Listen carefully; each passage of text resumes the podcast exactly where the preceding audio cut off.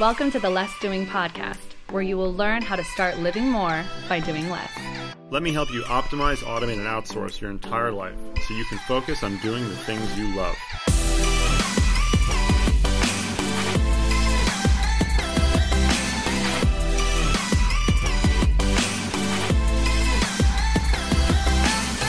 Now, here's your host, Ari Meisel. Welcome back to the Less Doing podcast. I'm your host, Ari Meisel, and my guest today is Justin Ehrlich, who is a Chinese medicine and Taoist practitioner that helps people integrate all the various aspects of their lives into one sort of cohesive element. I guess that's the hope. So, Justin, thank you for taking the time to talk to me. Thank you so much for having me. All right, great to be here. So, uh, with with a name like Justin Ehrlich, you're obviously not Chinese. no, right? no, definitely so not. what, what, drew you to Chinese medicine in the first place? Um, you know, I got exposed to it through martial arts when I was a kid. Um, various breathing practices, meditation practices, a little bit of medicine, how to treat injuries, and I just had a, a very strong resonance with it, and kind of got drawn in without realizing I was being drawn into it. And so there was no like health crisis that sort of drove me to that or anything. It's just something of interest.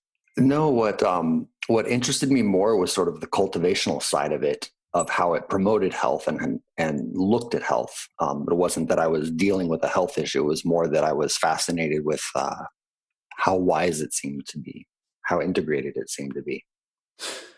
Well, and then so for, for people who aren't familiar with the practice of Chinese medicine, I'm sure you know they can generalize and guess about uh, West versus East, maybe. But so uh, how do you usually explain to people what Chinese medicine is?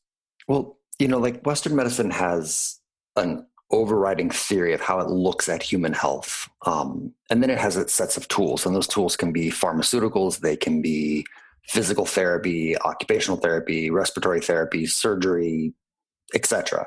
And Chinese medicine also has its worldview of how it views health and the human experience um, in relationship to the external world, viruses, bacteria, weather, climatic factors, those sorts of things, trauma, as well as the internal factors of our emotions and the foods that we eat and how we process and interact with reality.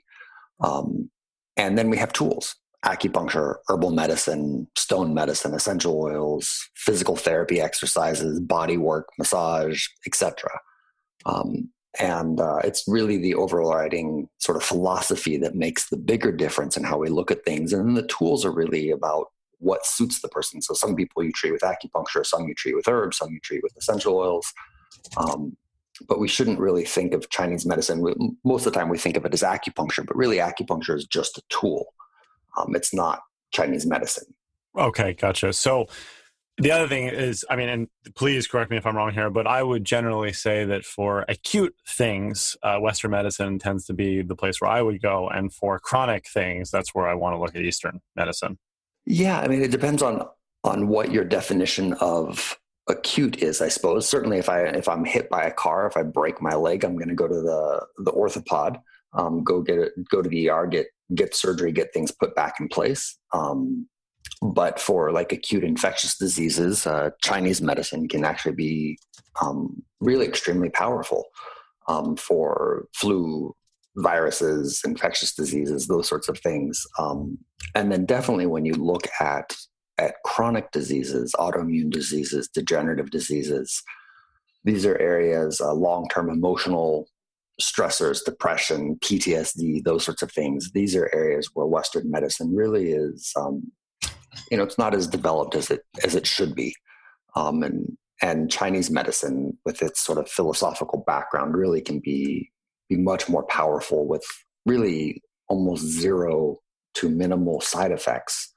um, for the long term health of the person, because a lot of the autoimmune pharmaceuticals really have some pretty um, intense side effects that are um, not ideal.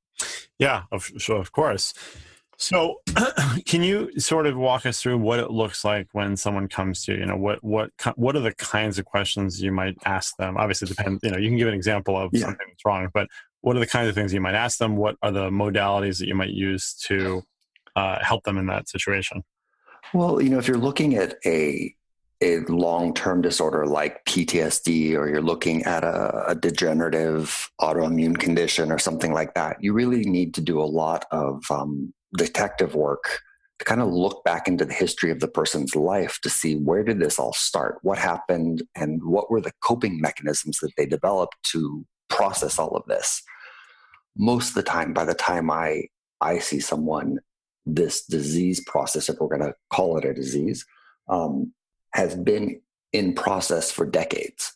Um, it didn't, they, when they got their symptoms was not when the disease started. And so what you're trying to do is to go back into their life history to sort out, well, what happened originally that caused this sort of downstream cascade that eventually led to whatever autoimmune disease that you're experiencing or whatever PTSD patterning that you're experiencing.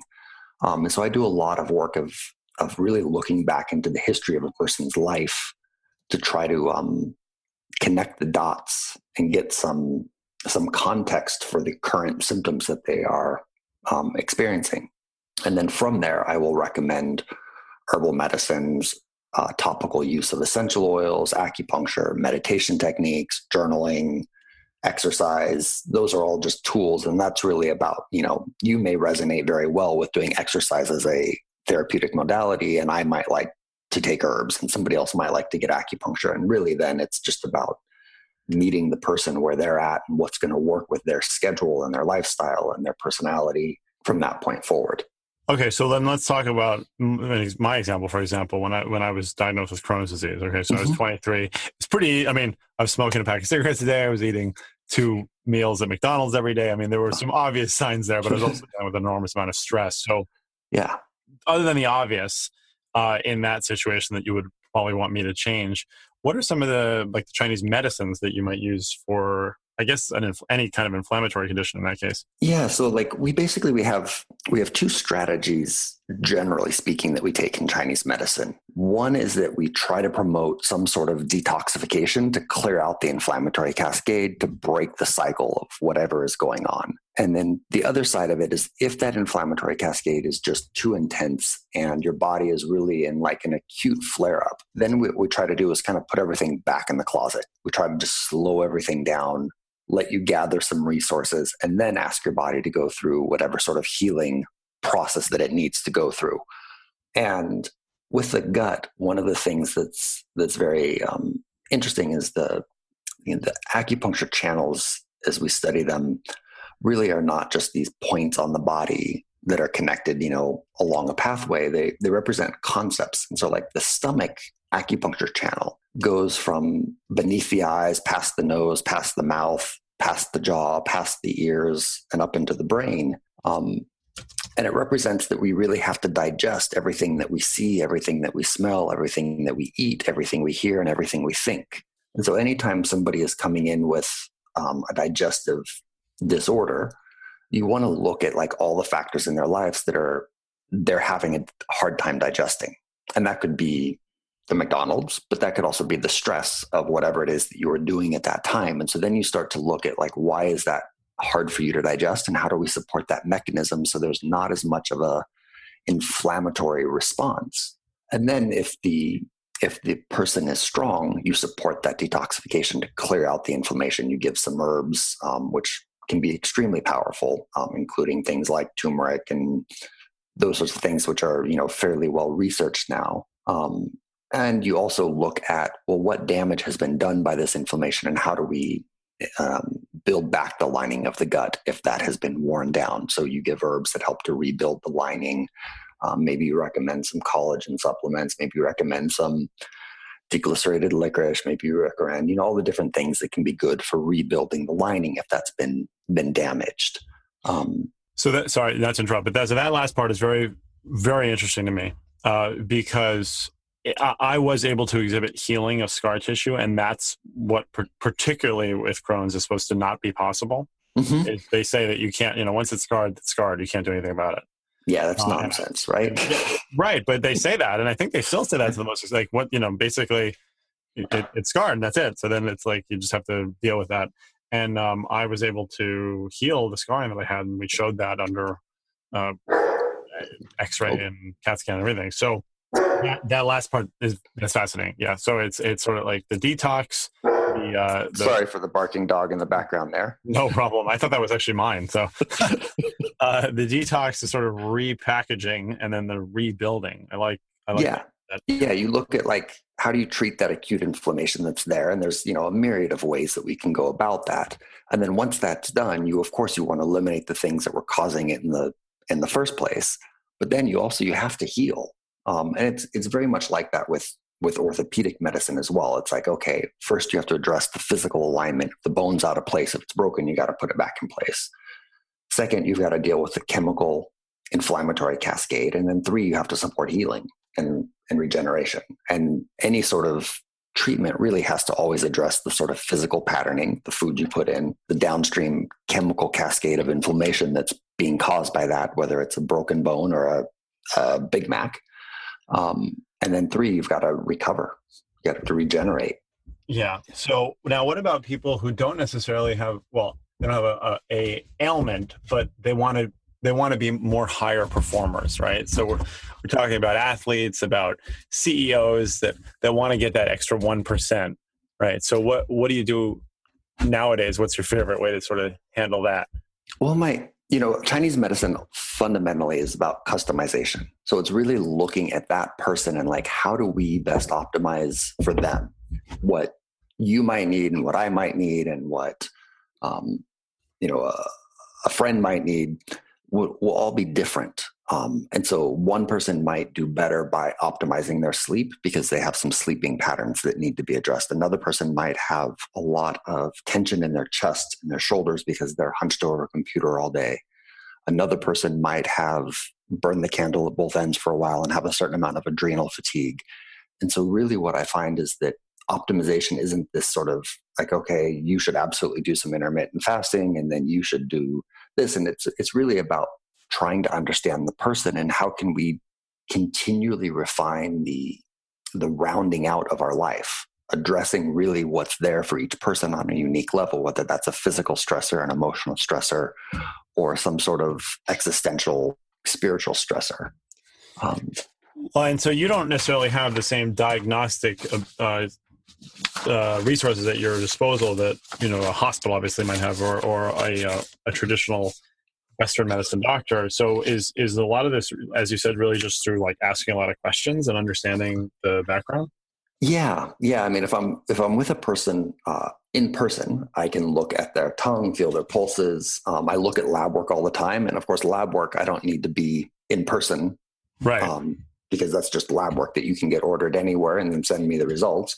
Um, and then it's a lot of questioning because really, you know, diagnosis is about collection of useful data points. So you can paint a picture of what's going on in the person's life. And so you ask questions to get some perspective on their their triggers their their lifestyle patterns and that sort of stuff. And you have to put that in context to what the blood work shows to what the symptoms show and all of that. It really is about painting this complete picture of their symptoms.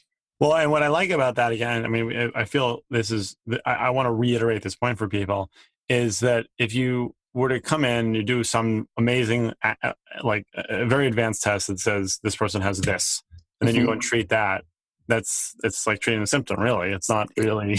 It is, yeah. Cause in the first place.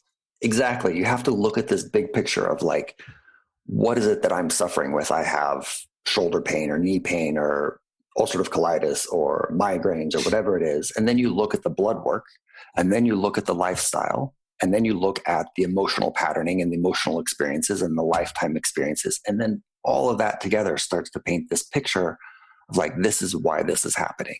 But without it, it's like you're looking at, you know, it's the like that story of the the old blind men feeling the elephant at different locations and they're all feeling something different and they think they're feeling something different, but it's still part of that whole picture of the elephant. Right. We need to like connect those dots if we really want to work with a, a person versus a disease. And, and that's really like the hallmark of Chinese medicine is that we treat the person, not the disease. Yeah. Okay. Um, well, so what are what are some of the things that you're really excited about? And I mean, because I, I, imagine that Chinese medicine is one of those things that you can probably keep learning for quite a long time. okay. So what yeah. are you what are you most excited about? For me, next.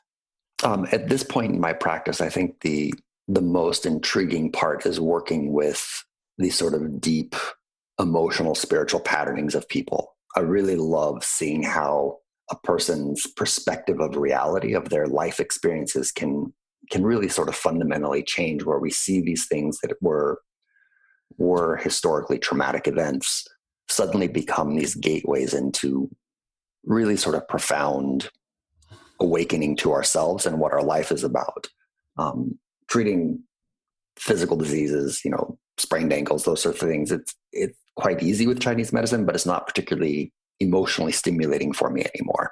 Sure. Um, autoimmune diseases, I love working with uh, just because I feel like the the Western medical options are are pretty pretty limited at this point.